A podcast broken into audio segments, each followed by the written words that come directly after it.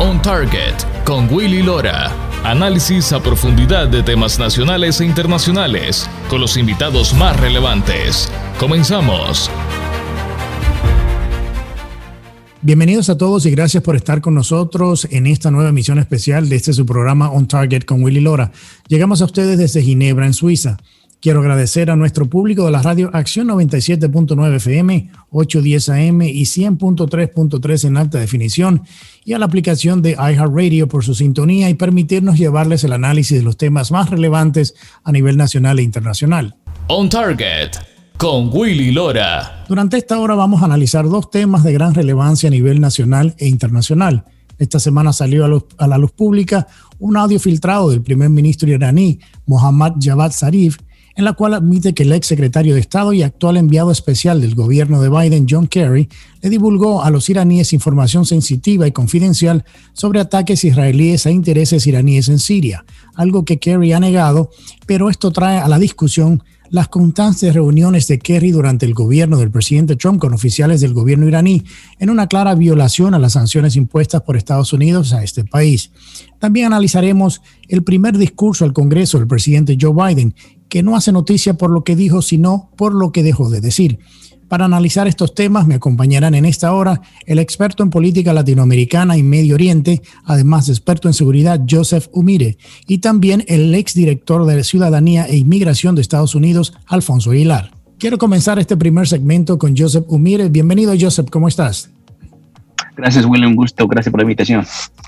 Mirando lo ocurrido con este audio filtrado sobre lo que supuestamente Kerry le dijo al primer ministro iraní sobre Israel, ¿qué tan peligroso es esto a nivel de seguridad en la región?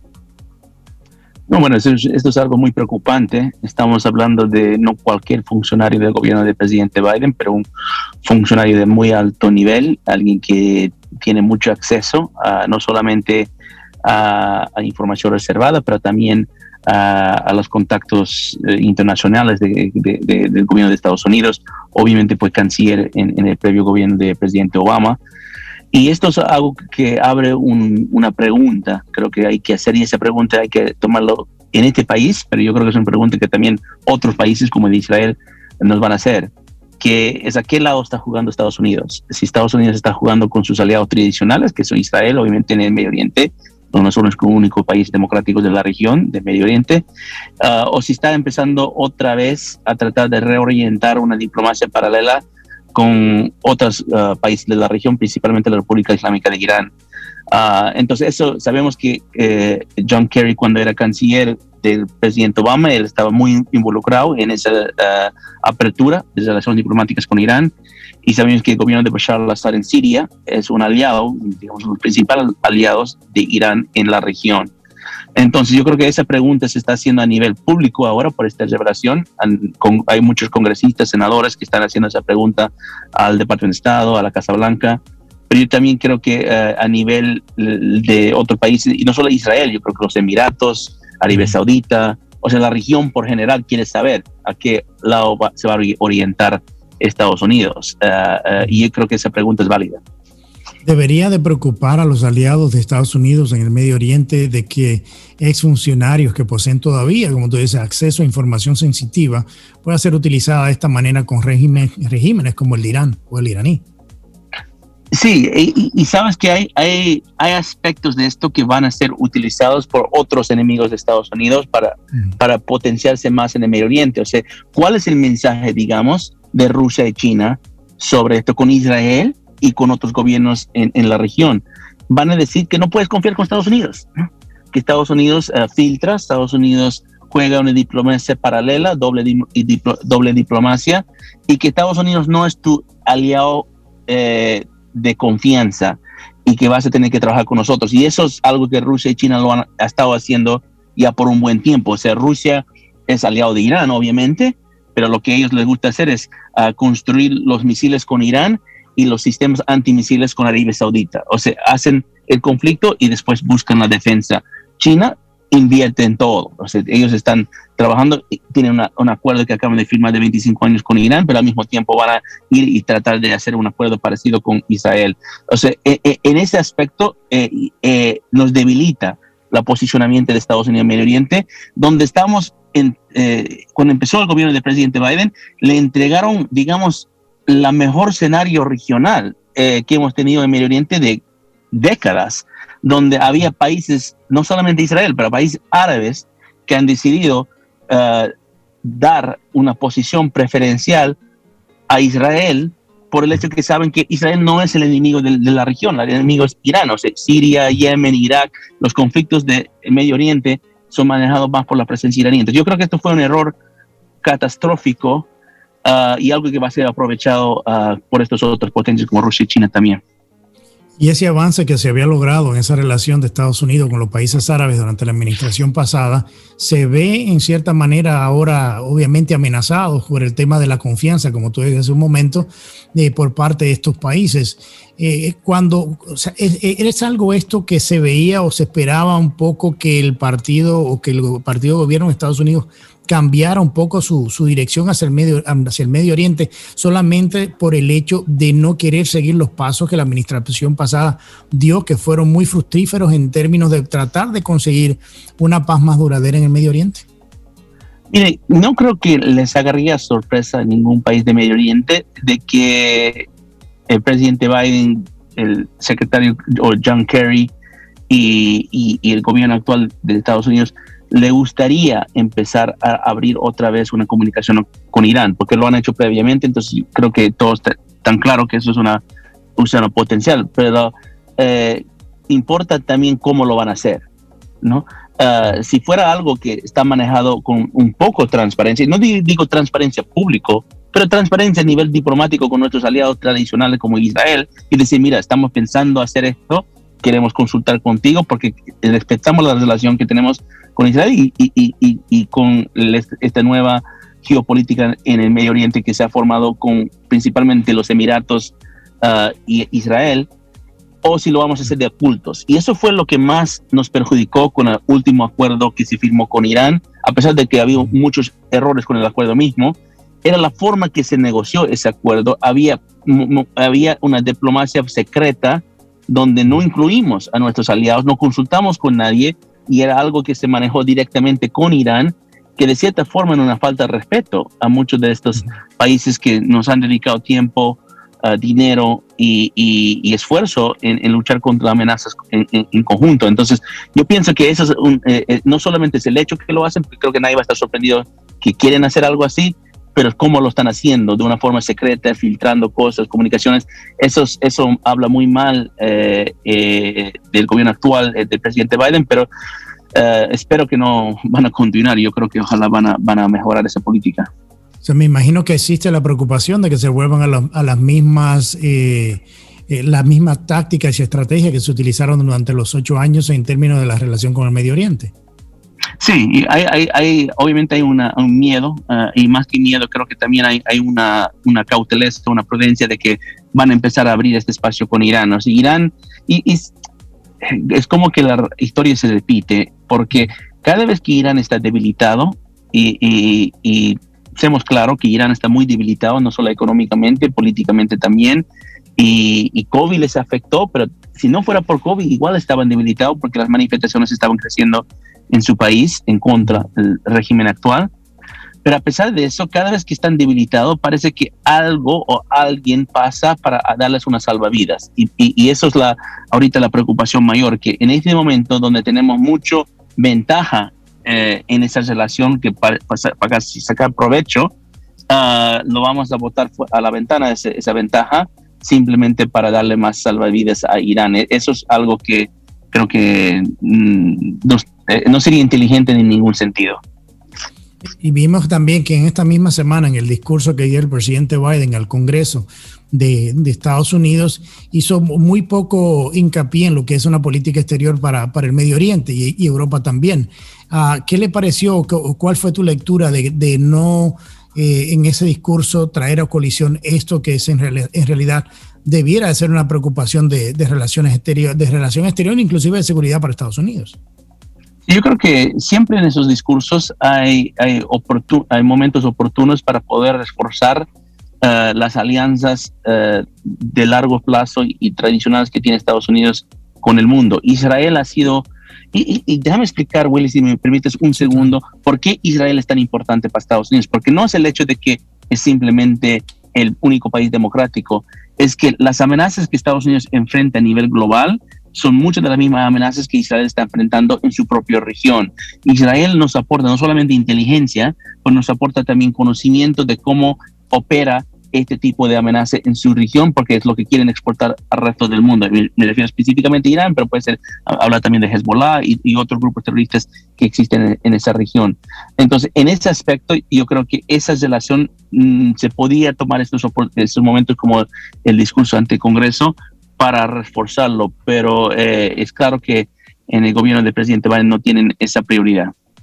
En algunos círculos eh, políticos en Washington se, eh, se, ha tratado este tipo de filtraciones eh, y se ha renovado el llamado a la renuncia de, de, de, Kerry por considerar esto hasta cierto punto traición a la patria, o sea, ir a, negociar y a filtrar y hablar de información sensitiva con los iraníes, aunque lo haya negado el Departamento de Estado, es el mismo primer ministro de, de Irán, sigue diciendo que él nunca supo esa información hasta que Kerry no le, no le, no le dijo. Entonces, ¿qué tan, eh, o sea, ¿qué tan lejos estamos de ver algo así? O sea, ¿crees tú que se llegue a, un punto de que la presión para mejorar esa relación con, los países de Medio Oriente hagan que Kerry salga de, la, de la, de la, o sea, de la, del teatro político?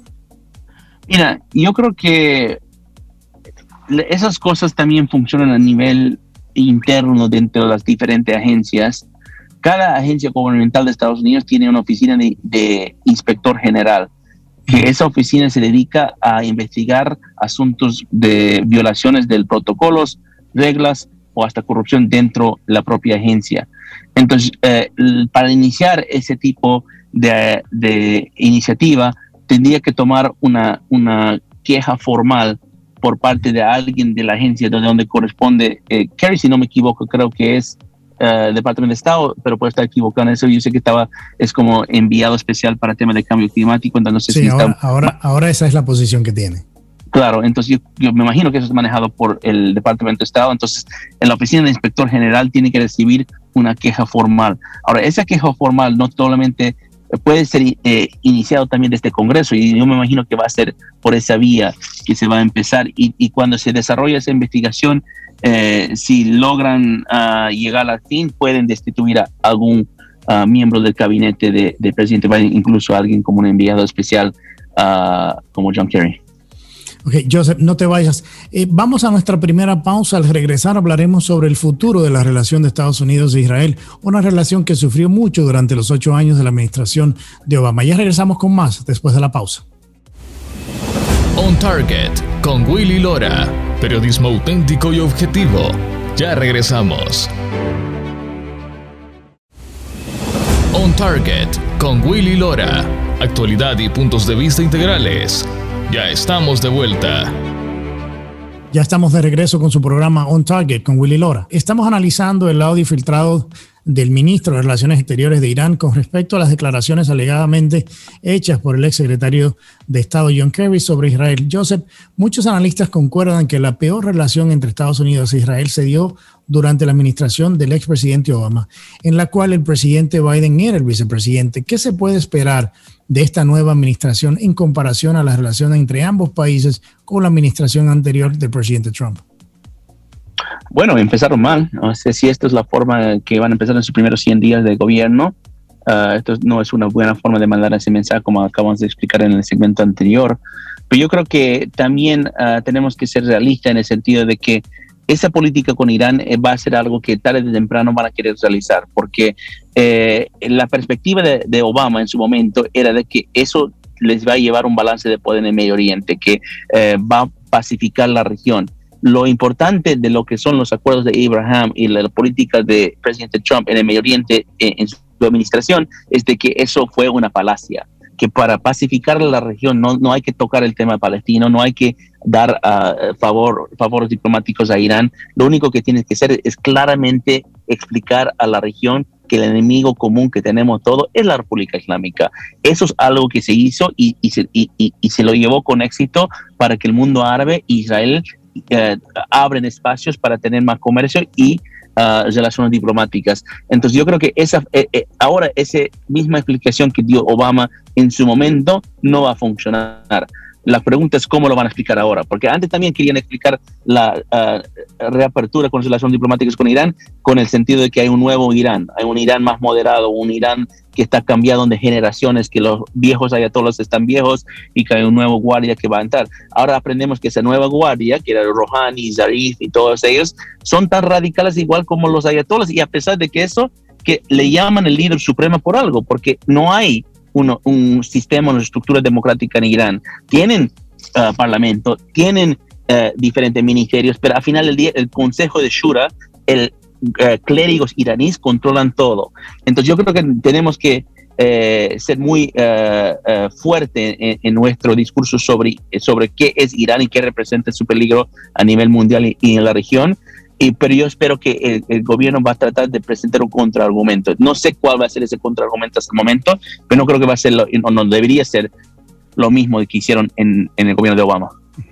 Durante la primera llamada entre el presidente Biden y el primer ministro israelí, ambos se comprometieron a trabajar juntos en, en, los asuntos de seguridad regional y cooperación. Sin embargo, días después, la administración de Biden, como hablábamos hace un momento, comenzó a revertir medidas que se habían tomado para presionar al gobierno de Palestina para contrarrestar los ataques con cohetes a Israel. ¿Cómo podemos analizar este doble discurso de lo que se habló por teléfono con el primer ministro israelí y después las la medidas que toma el gobierno de Biden en eh, básicamente revirtiendo lo que había acordado de seguir haciendo para mantener la seguridad.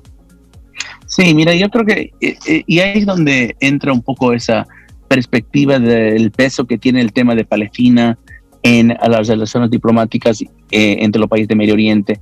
El pensamiento antiguo, y esto lo dijo John Kerry específicamente en una conferencia, de que no hay forma de manejar una política mayor de Medio Oriente sin tomar el tema palestino como un eje central, que ese tiene que ser una de las prioridades de la política exterior de Estados Unidos en el Medio Oriente y si no lo haces así, nadie te va a respetar en la región.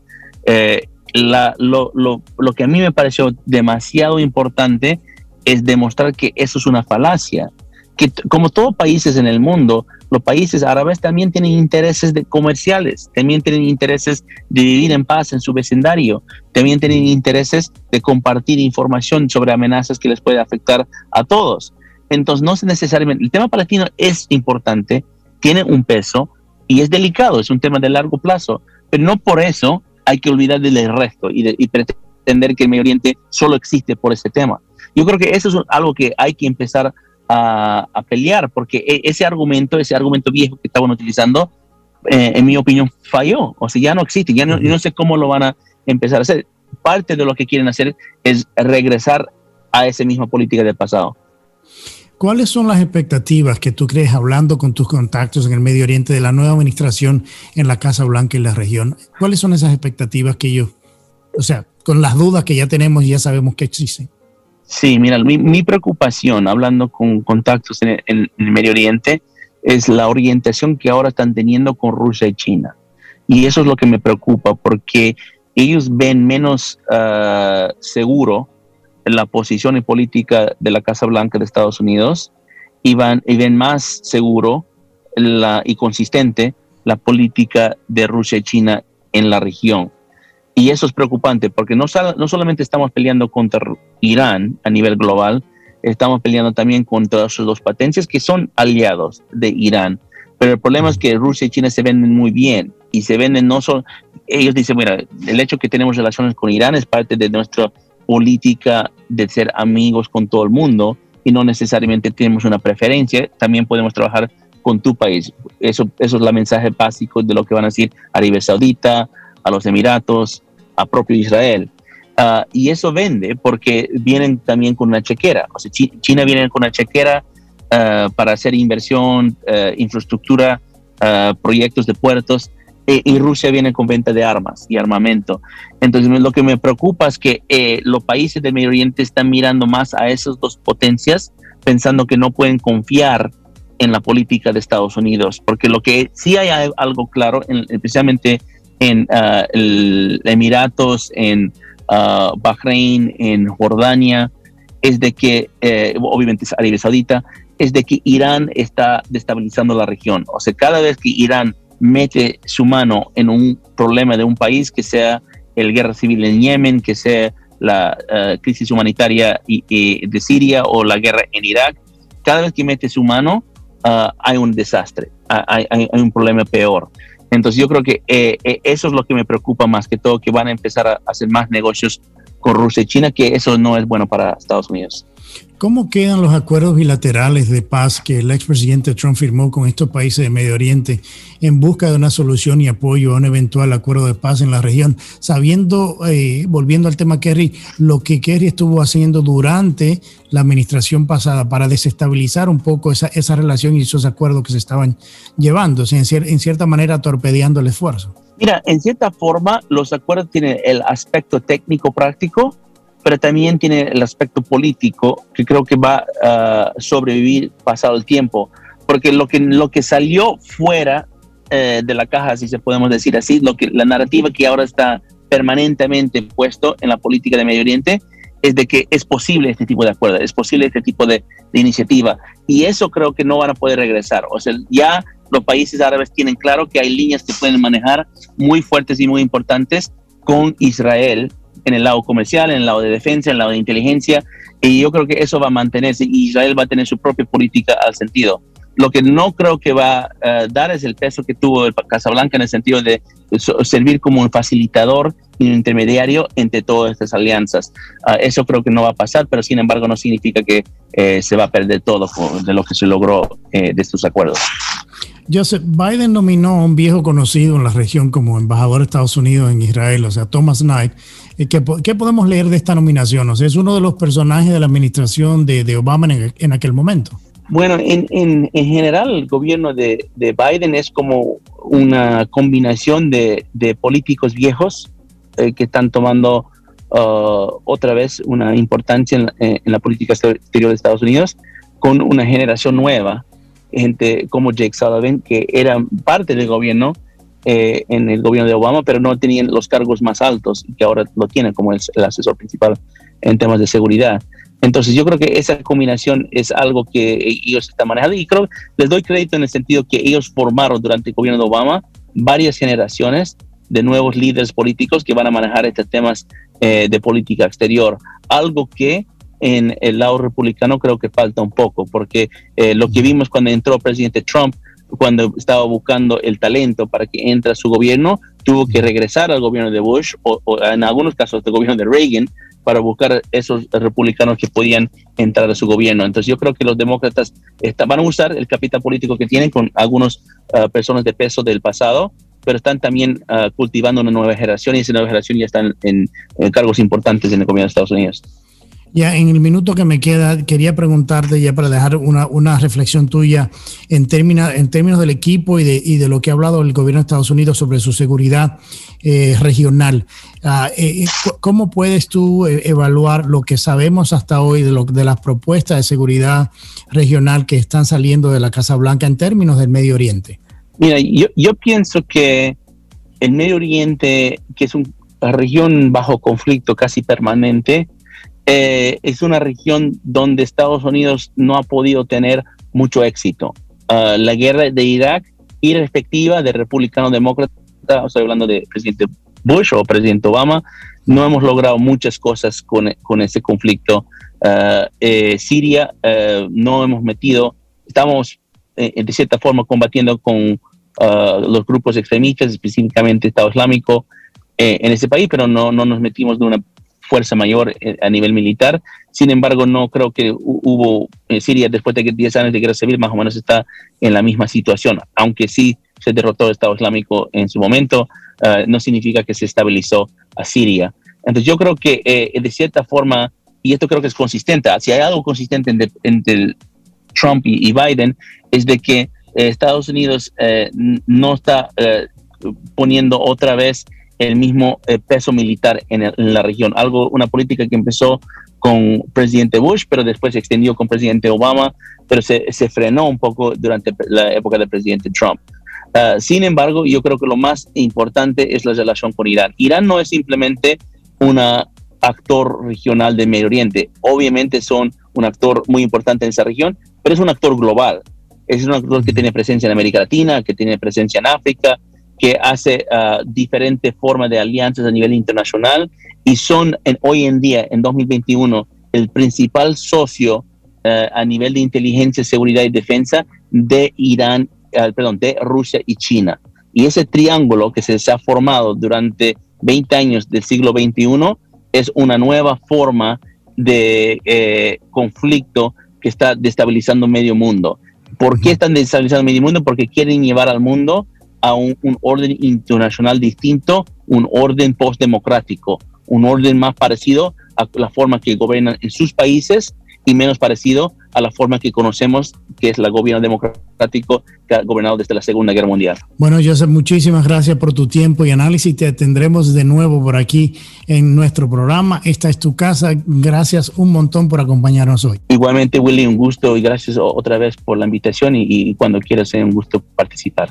Bueno, vamos a nuestra segunda pausa. Al regresar, analizaremos el primer discurso esta semana al Congreso eh, por parte del presidente Biden. Ya regresamos con más después de la pausa. On Target con Willy Lora. Periodismo auténtico y objetivo. Ya regresamos.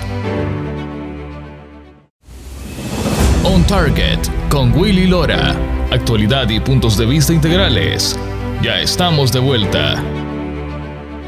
Gracias por continuar con nosotros en su programa On Target con Willy Lora. Esta semana el presidente Biden hizo su primer discurso al Congreso de los Estados Unidos a los 100 días de comenzar su presidencia el 20 de enero.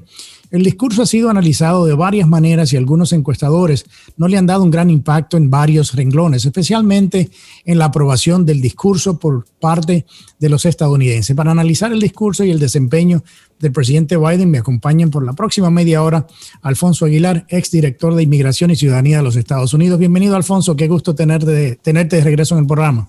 ¿Qué tal, Willy? Siempre un placer estar contigo.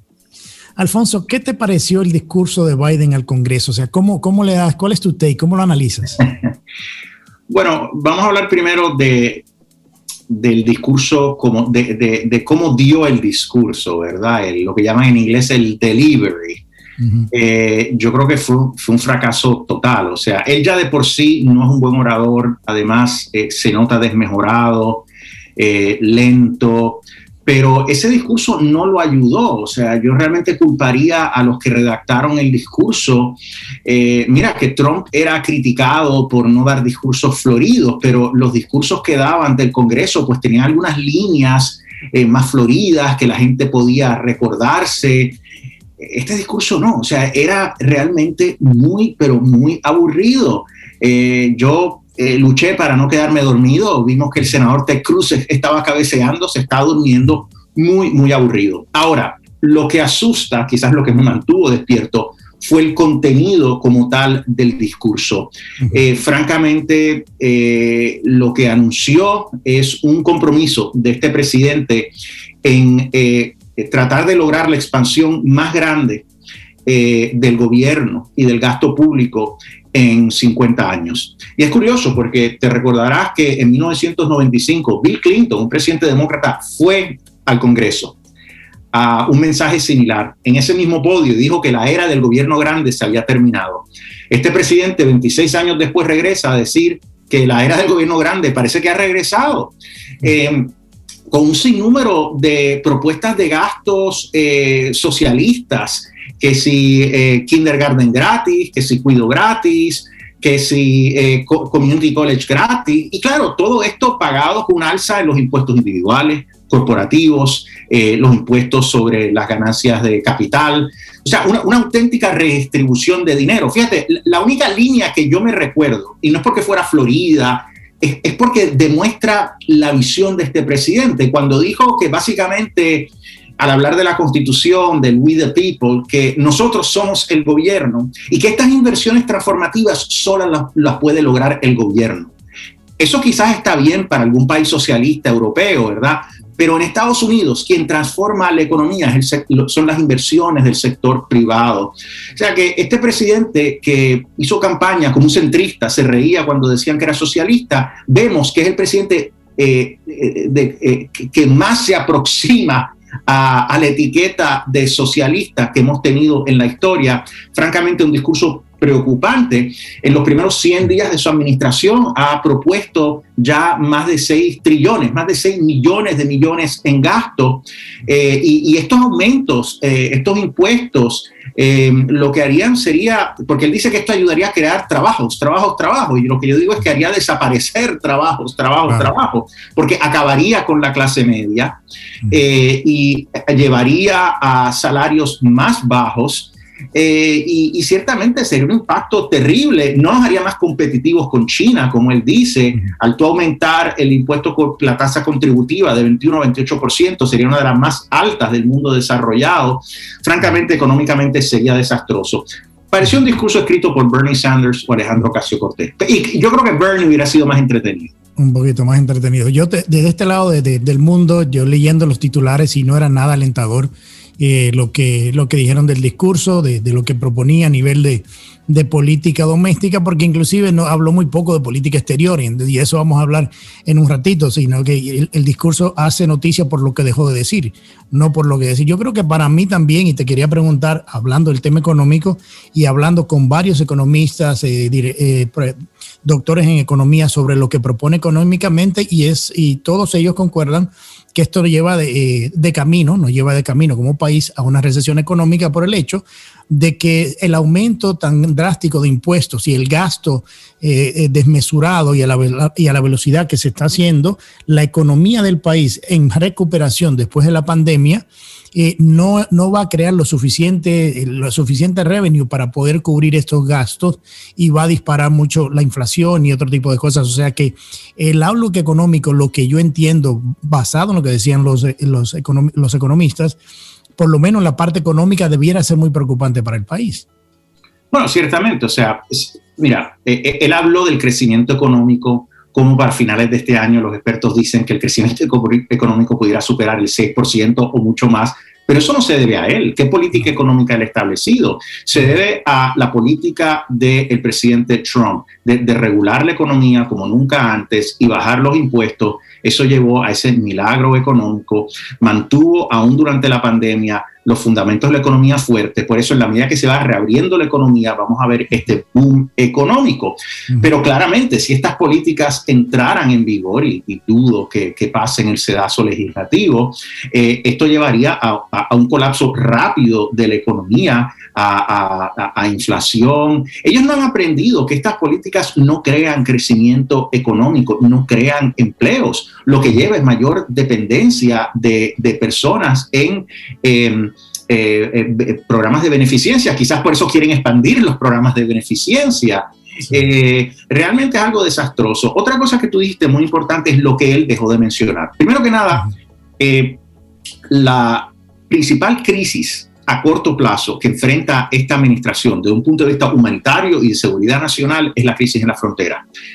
Y él prácticamente no habló de eso, lo dejó para el final y para hablar y para hablar realmente de la reforma migratoria, primero que nada, ¿por qué está hablando de una reforma migratoria? Es imposible lograr un consenso en el Congreso, incluso en el tema de los Dreamers, cuando él no está haciendo nada para frenar lo que está pasando al sur de nuestra frontera eh, con México. Entonces, el, ignorarlo de esa manera, no hablar de una crisis, demuestra que esta administración, eh, primero, es irresponsable, porque no quiere hablar de una crisis que enfrenta a todos los estadounidenses, a nuestro país, eh, y que está más preocupado con el impacto político, las consecuencias políticas que pueda tener esa crisis política, por lo tanto se quieren mantener calladitos. Es irresponsable, digo, también incompetente porque ellos crearon la crisis, eso no solo lo digo yo, pero no solo todos los expertos, pero incluso el presidente de México y el presidente de Guatemala también lo, han dicho, ¿verdad?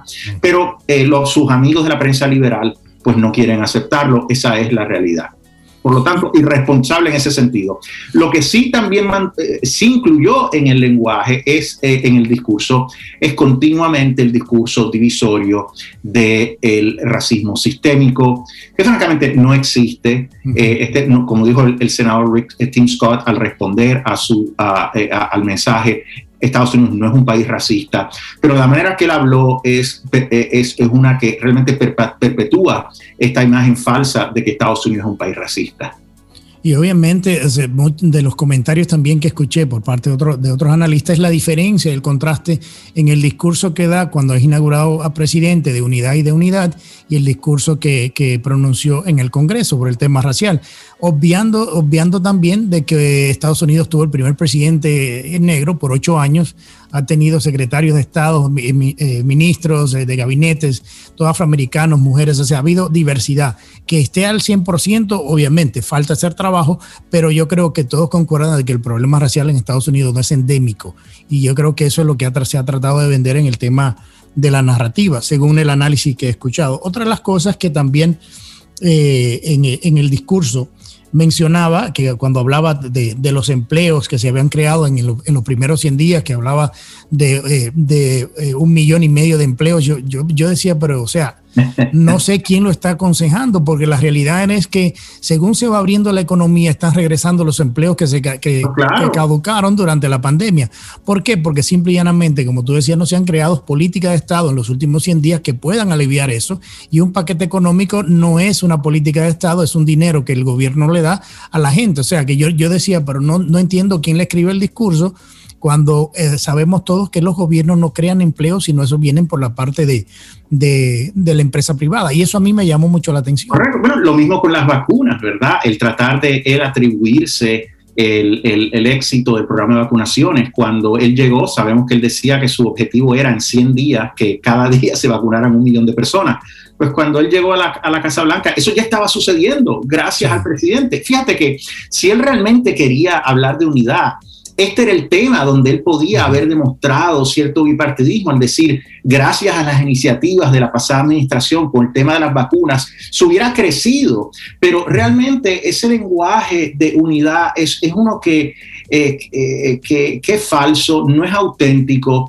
Eh, no basta decir mucho unidad, unidad, que lo dijo nuevamente en este discurso. Hay que demostrarlo con las acciones y con las políticas que uno propone. ¿De qué vale hablar de unidad y después proponer toda esta lista de medidas legislativas altamente ideológicas? que no pueden conseguir el apoyo republicano. Mencionó nuevamente la federalización de las elecciones, eso es un asunto constitucionalmente que le compete a los estados. Sin embargo, él vuelve a hablar de la importancia de pasar eh, este proyecto, el primero que presentan los demócratas, para tratar de controlar las elecciones, impedir que los estados pongan requisitos para garantizar la identidad, eh, la integridad electoral como la tarjeta electoral, que todos sabemos que la mayoría del país apoya, incluso muchos, quizás la mayoría de hispanos. Pero nuevamente eso es parte de esta retórica eh, divisoria. La ley llamada ley de igualdad, que de igualdad no tiene nada, que busca imponer a nivel federal eh, la, la, ideología de género y limitar la libertad religiosa. O sea, en todos los frentes, este es un mensaje socialista ideológico. ¿Cómo uno puede crear consenso, unidad con ese tipo de lenguaje. Para mí es toda una gran farsa. Yo creo, ahí en estos últimos 20 segundos quería hacerte comentario antes de la pausa, pero mucho de que también he escuchado de, de, otros analistas que este fue un momento clave que él pudo utilizar muy bien para no solamente unir el país, sino también para definir una política clara de Estado que buscara apoyo del Partido Republicano para poder tener algo, alguna agenda que pueda pasar legislativa y dicen que desaprovechó el momento, de que, eh, o sea, se esperaba otra cosa, pero en realidad fue otra lo, que vimos. Pero bueno, eh, vamos a nuestra, nuestra última pausa del programa de hoy. Cuando regresemos seguiremos hablando sobre el tema de la pandemia, las vacunas y la óptica del discurso. Ya regresamos con la última parte de este programa. No se vayan, quédense con nosotros. On Target con Willy Lora. Periodismo auténtico y objetivo. Ya regresamos. On Target con Willy Lora. Actualidad y puntos de vista integrales. Ya estamos de vuelta. Ya estamos de regreso con nuestra última parte de este programa especial On Target con Willy Lora. Alfonso, hablamos un poquito de, de, todo el tema legislativo en el Congreso algunas fuentes mías, inclusive del mismo Partido Demócrata, me dicen que ellos están muy preocupados porque no creen que van a retener el control de la Cámara en el 2022 y que el discurso del presidente Biden refleja mucho una agenda que quiere empujar para tratar de lograr lo más que puede de aquí al próximo año. Eh, o sea, ¿qué, qué, qué, te ¿qué te parece a ti este análisis o esta información que me llega a mí por parte de ciertas fuentes del mismo Partido Demócrata? Mira, esto es algo ampliamente reconocido por estrategas políticos aquí en Washington, que realmente la ventaja la tienen los republicanos en la Cámara. Eh, los demócratas tienen la mayoría más pequeña en, desde la Segunda Guerra Mundial, una ventaja de 5 o 6 escaños. Eh, y de hecho creo que es menor ahora porque hace una semana falleció un congresista demócrata. Eh, y eh, francamente esto se puede decidir en, distritos que son más, que, que, ahora controlan demócratas, pero que son más moderados. y, donde hay gente que realmente repudia estas políticas de corte socialista, de promoción de división racial, o sea, que eh, pudieran en, lugares como California, lugares como eh, em, eh, el sur de Texas, perder escaños y los, republicanos pudieran tomar la, Cámara. Y el Senado también pudieran los, los republicanos tomar ambos cámaras y Senado. Hay que recordar que siempre en la primera elección de mitad de término el incumbente pierde escaños. Recordemos lo que le pasó a George Bush. Bueno, George Bush no, porque después de la guerra del 11 de septiembre eh, ganó escaños, pero recordemos lo que le pasó a, a, Bill Clinton, lo, lo que le pasó a Barack Obama. Entonces, esto es muy posible. Entonces, sí, yo creo que ellos quieren pasar lo más que pueden utilizando el mecanismo de reconciliación. Aquí está claro que ellos están gobernando para un partido, no están gobernando para la mitad de la nación, no quieren negociar con republicanos por mucho que digan. Fíjate que infraestructura ya la por eso la parlamentaria del Senado eh, ahora tiene un rol tan importante. Eh, em, ya dijo que el proyecto de infraestructura, que es de 1.9 trillones, 1.9 millones de millones, que sabemos que solo de 5 a, máximo 20% de ese proyecto es realmente infraestructura, el resto es dinero para proveedores de servicios para envejecientes. Eso es infraestructura, ¿verdad? Pues eh, hay, hay, que ver, si bien la, la, la, parlamentaria ha dicho que se puede considerar dentro del mecanismo de reconciliación habría que ver qué es lo que ella permite que se incluya, o sea, que van a incluir a un montón de cosas y obviamente si lo pueden, si pueden incluir mucho, pues ahí no necesitan eh, a través de reconciliación, ahí no necesitan eh, el voto de los republicanos, lo pueden pasar solo con votos demócratas, como lo hicieron con el proyecto del COVID. Eh, el proyecto de la familia, que ellos llaman de familia, para dar kinder gratis, community college gratis. Yo, yo no creo que eso lo puedan hacer a través del, mecanismo de reconciliación, por lo tanto, eso francamente yo creo que no va a ningún lado. Pero ciertamente van a poder conseguir algunas, algunas cosas, pero a través del mecanismo de reconciliación. Sí, porque al no querer negociar tienen que utilizar ese mecanismo y eso es lo que pone eh, eh, a mucha gente a preocuparse por el tema del, del, funcionamiento legislativo en el Congreso y de su papel. O sea, acordémonos que el mismo presidente hablaba antes de ser presidente de que cuando veía que un gobernante quería gobernar por decreto, era básicamente un dictador y está haciendo exactamente lo mismo que dijo y criticó. Yo creo que hay una, una preocupación a nivel nacional sobre ese tema. Y a base de, manipulación también eh, y, de mentiras al pueblo. El, el caso del, del, proyecto de infraestructura es uno clásico, donde están mintiendo al pueblo descaradamente sobre lo que es infraestructura. Está incluyendo cosas ahí que no tienen nada que ver con infraestructura.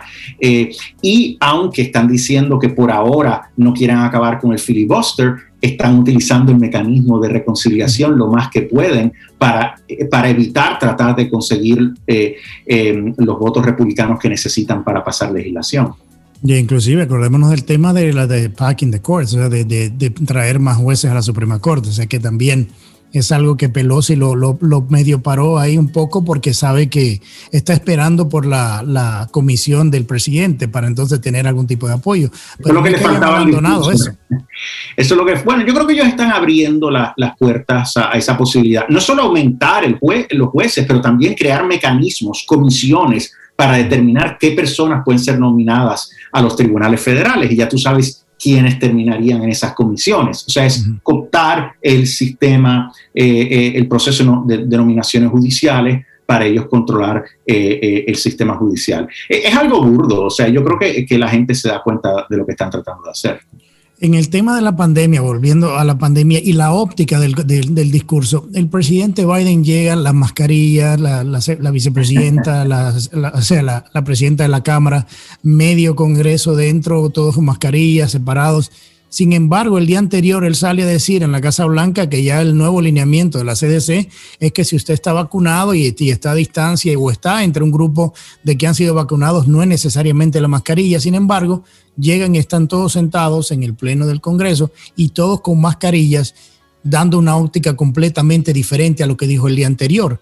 ¿Qué tan mal, o sea, se ve el presidente Biden cuando sale el día anterior a decir una cosa y al otro día el mismo Partido Demócrata, el mismo eh, Congreso, también los republicanos dentro de la Cámara del Chamber, donde estaban todos con mascarillas. Entonces, como que ahí un poco la óptica no se le vio muy bien tampoco. Eh, porque francamente esta es una administración que responde a ideología, eh, a lo que es políticamente correcto y, el impacto visual, no a la ciencia. Este es el mismo presidente que días antes, en una reunión con líderes de la Unión Europea, eh, tenía una, y otros, tenía eh, en una conversación por Zoom, tenía una mascarilla puesta. El único que tiene una mascarilla puesta, lo que es absurdo, totalmente absurdo. No se basa en ciencia, pero ellos dicen que sí, que todo se basa en fundamentos científicos y eso sencillamente no es cierto. Es algo absurdo, e, es, ridículo, es nuevamente e, e, este esfuerzo de, tratar de expresar cierta superioridad moral, como si ellos son más virtuosos que el resto de la gente. Eso es absolutamente absurdo y ridículo y estúpido. Y yo creo que a la larga la gente se cansa, porque si bien la gente ha sido paciente, considerando la seriedad de la, de la pandemia y, y ha tratado de escuchar a los expertos y darse llevar por la ciencia. Ha llegado un momento que ya la gente sabe, mira, una vez tú estás vacunado, el mismo CDC lo ha dicho, las posibilidades que te contagies o que puedas contagiar son muy bajas, por lo tanto ya la gente está diciendo, punto, ya estamos eh, casi al otro lado, ya es hora de ser razonables, dejemos, de estupideces. Mientras ellos continúan con este tipo de conducta, yo creo que eh, eso va a molestar a muchos votantes. Otra cosa que no les va a ayudar en las elecciones de mitad de término. Y por eso la preocupación de tratar de pasar tantas cosas eh, de la agenda lo más pronto posible, porque ya estamos casi a medio año y le queda muy poco tiempo para poder eh, solidificar muchos de esos puntos de su agenda. Aquí en Europa, mm, yo estuve leyendo hoy un artículo casualmente que salió ah, de un periódico nacional sobre un análisis del discurso y los europeos están muy preocupados no solamente porque no explica y no habla y no dice nada de cuál es su, su política exterior, sino también de la manera que ha tomado eh, retaliación en países como eh, Suiza, en el cual eh, ha hablado el, mismo presidente Biden sobre el tema del paraíso fiscal y ese tipo de cosas que se practica en Suiza. Y los suizos básicamente en el Congreso dijeron que lo que pasa es que como tienen ellos aquí una, unas leyes más organizadas y que le permite cierta privacidad a la gente, pues la gente viene a invertir en Suiza porque la moneda todavía es mucho más dura que el dólar. O sea, una crítica directamente a un mal funcionamiento eh, de, lo que es la política monetaria de Estados Unidos. Y, en ese mismo artículo también los mismos alemanes cuestionaban lo mismo. ¿Tú crees que leyendo esto y mirando este tipo de reacción ah, se le va a hacer muy cuesta arriba a Biden poder tener una una política coherente de, política exterior, por lo menos para Europa? Bueno, obviamente él no articuló una visión coherente de política exterior como el presidente Trump hizo, ¿verdad? Eh, él habla del multilateralismo, pero ¿qué significa eso, verdad? Eh, él habla de trabajar con nuestros aliados en Europa, pero todos sabemos, particularmente en Europa, que la relación ha cambiado eh, con el fin de la Guerra Fría y con el paso del tiempo. Europa tiene unos intereses que no necesariamente coinciden con los de los Estados Unidos. Cuando el presidente Biden dijo que quería crear una, crear una alianza eh, con Europa para, en contra de China, la dirigente alemana Angela Merkel dijo que, no, que ya no participaría de eso. Hace, eso es algo impensable, hubiera sido algo impensable hace 30, 40 años. Ahora claramente tienen otros intereses. Estados Unidos tiene que ver a otras alianzas estratégicas, como le estaba haciendo el presidente Trump, con países como la India, como Japón, como Australia. Esta administración realmente no tiene una visión clara. Ciertamente no entiende que Europa ha cambiado. Lo que sí está haciendo, eh, y que no mencionó obviamente, es empujando una agenda de desestabilización en América Latina al empujar unas políticas intervencionistas en los países del Triángulo Norte, a los que está culpando por la crisis migratoria que el propio Biden creó. Y lo que me preocupa eh, de lo que se está haciendo en América, eh, en, estos países de Guatemala, Honduras y El Salvador, es que en vez de ayudar a fortalecer la democracia, está abriendo las puertas eh, para que líderes de izquierda lleguen al poder, líderes con ideas afines al régimen de Nicolás Maduro y que lejos de ayudar al crecimiento económico, esto lleve a una desestabilización económica que lleve a más migración, no menos. En el minuto que me queda contigo, Alfonso, eh, hablaste de India. El, presidente Biden acaba de suspender los vuelos de India a Estados Unidos por el tema de la pandemia. Yo eh, hice un, flashback y me fui al tiempo cuando el presidente Trump prohibió la entrada de los vuelos chinos a Estados Unidos por el mismo tema. En aquel momento se le llamó xenofobia y racismo. En este momento se le llama un movimiento eh, inteligente y una medida ecuánime en un momento como este. ¿Por qué la diferencia? Bueno, porque es un presidente demócrata. Eh, eh, esta es la situación en la que estamos, que tenemos eh, distintos componentes que influencian la opinión pública, que están totalmente alineados con eh, Joe Biden, claramente eh, eh, los medios de entretenimiento, que ahora se pasan hablando de temas noticiosos, y también las noticias, que los medios pues siempre tenían cierta tendencia liberal, pero ahora están totalmente identificados con el, el, presidente Biden. Y, y solo había que ver la cobertura del discurso, o sea, cuando uno veía la cobertura de ciertas cadenas era bochornoso, bochornoso. Eh, eh, la falta de objetividad eh, y cómo atacaron, sin embargo, al senador Tim Scott, un senador afroamericano, que dio un discurso extraordinario. Aún si no estuvieran de acuerdo con él, podían haber dicho un discurso extraordinario, no dijeron eso. O sea que e, esta es la situación que tenemos, por eso es tan importante tener programas como el tuyo, que es tan refrescante, donde podemos tener una visión diferente, más realista, mucho más realista de los eventos que suceden todos los días eh, en, Estados Unidos. Bueno, gracias Alfonso. Quiero darte las gracias una nueva vez por estar con nosotros hoy y brindarnos tu punto de vista. O sea, gracias por acompañarme. Siempre esta es tu casa, aquí estás bienvenido. Muchas gracias, siempre un placer. Bueno, llegamos al final de este programa especial en donde analizamos el futuro de la relación de Estados Unidos e Israel bajo esta nueva administración, además del análisis del primer discurso al Congreso por parte del presidente Biden y sus primeros 100 días de gobierno. Quiero darle las gracias al experto en política latinoamericana y de Medio Oriente, además experto en seguridad Joseph Umire, al exdirector también de Seguridad e Inmigración de Estados Unidos, Alfonso Aguilar, por sus análisis. Les agradezco muchísimo que me hayan acompañado en esta hora y a nuestra audiencia les agradecemos la atención y su tiempo a este programa especial y los invitamos a que nos acompañen la próxima semana con otra entrega más de On Target con Willy Lora. Y recuerda que es duro fracasar, pero es todavía peor no haber intentado nunca triunfar. Que pasen un excelente fin de semana. On Target con Willy Lora. Gracias por su compañía. Escúchanos nuevamente en nuestra próxima entrega en Radio 97.9 FM en iHeart Radio.